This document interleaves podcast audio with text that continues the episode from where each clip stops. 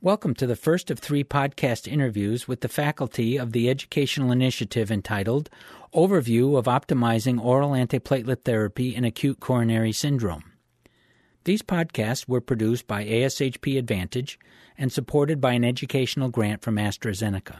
The content for this podcast was adapted from an interview with Toby Trujillo recorded in December 2010 during the 45th ASHP Midyear Clinical Meeting and Exhibition. Dr. Trujillo is Associate Professor of Clinical Pharmacy at the University of Colorado Denver School of Pharmacy in Aurora, Colorado. He also serves as Clinical Specialist in Cardiovascular Pharmacotherapy and Anticoagulation at University of Colorado Hospital. Dr. Trujillo, thank you for joining us today to discuss issues related to current options for managing antiplatelet therapy in patients with acute coronary syndrome.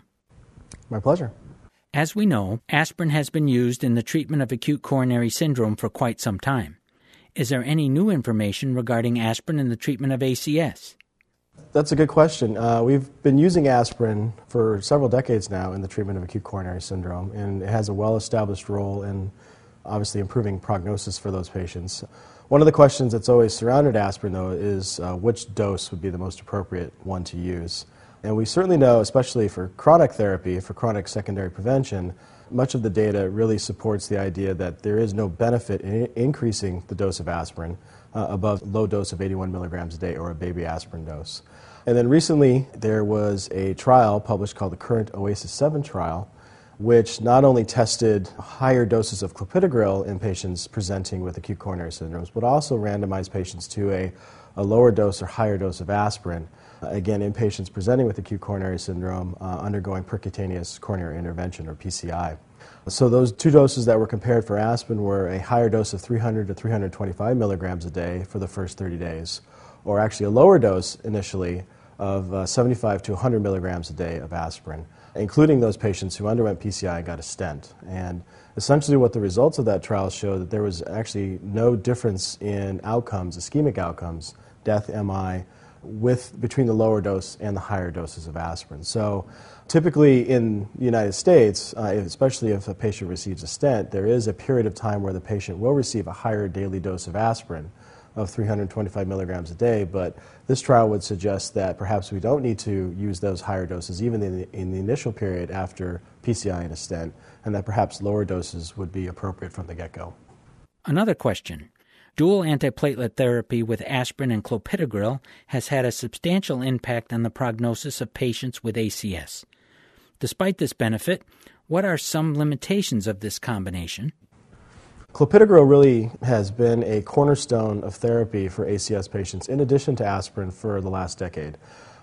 so, dual antiplatelet therapy has been tested in a wide variety of patient populations with acute coronary syndromes including STEMI patients, non-ST segment ACS, and again, there is a, a, substantial benefit associated with it. But there are uh, some limitations. The first is there is a cost associated with the increased benefit, uh, and that cost is increased bleeding. So, uh, as you might suspect, you're adding more antithrombotic therapy on board, there will be an increased level of bleeding. However, if there was a potential to identify uh, a mechanism whereby we could increase antiplatelet effect without increased bleeding, that would be obviously optimal.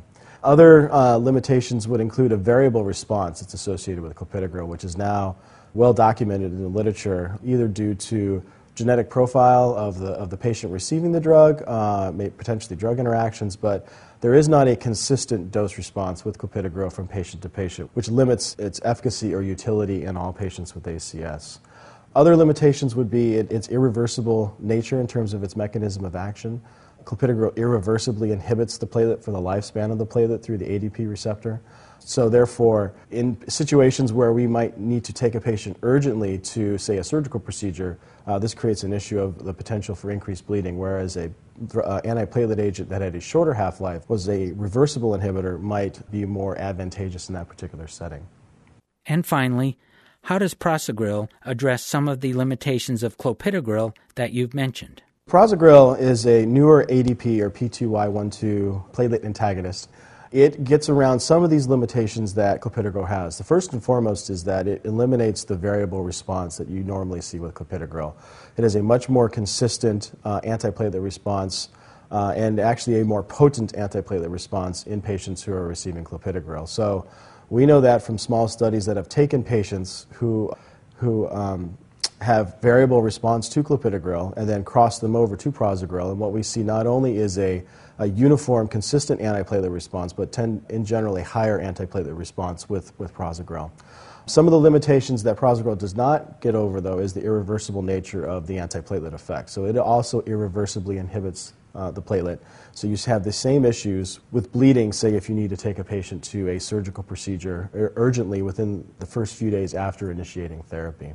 One of the other limitations that I failed to mention with aspirin and clopidogrel is residual clinical events. Uh, and one of the things that prasugrel has been shown to do is have a higher level of efficacy at preventing ischemic events in the acute coronary syndrome period. And that's based on the Triton TIMI 38 study, which showed uh, prasugrel was more effective at reducing the incidence of death, MI, and stroke in the acute period for ACS, and actually out to 14 and a half months.